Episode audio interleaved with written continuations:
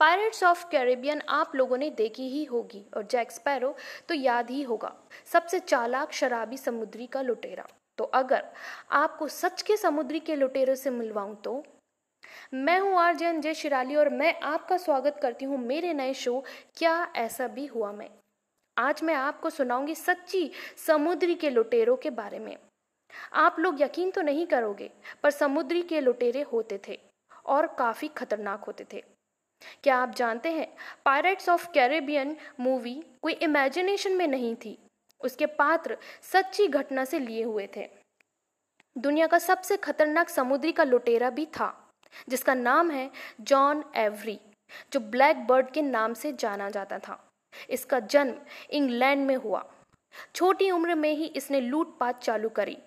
कहते हैं, सत्रहवीं और अठारहवीं की शुरुआत उसके लिए स्वर्ण युग के रूप में माना जाता था। यह वो युग था, जब समुद्री लुटेरे का बोलबाला था। कहते हैं, ब्लैक बर्ड भेस बदलने में माहिर था और वो अपनी लंबी घनी दाढ़ी में कुछ जलने वाली चीज़ें छुपाता था, जिसके धुएँ से लोग डर जाते और उसे नरक का शैतान कहने लगे। पायरेट्स ऑफ़ कैरिबियन में भी ब्लैक बर्ड का किरदार दिखाया, जो रियल इंसिडेंट से प्रभावित था। उस समय अंग्रेज़ भी ब्लैक बर्ड का सहारा लेते थे। अपने दुश्मन से लड़ने के लिए।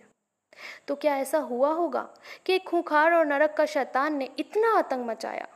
इसके साथ मैं आपसे विदा लेती हूँ तो स्टे ट्यून्ड क्या ऐसा भी हुआ?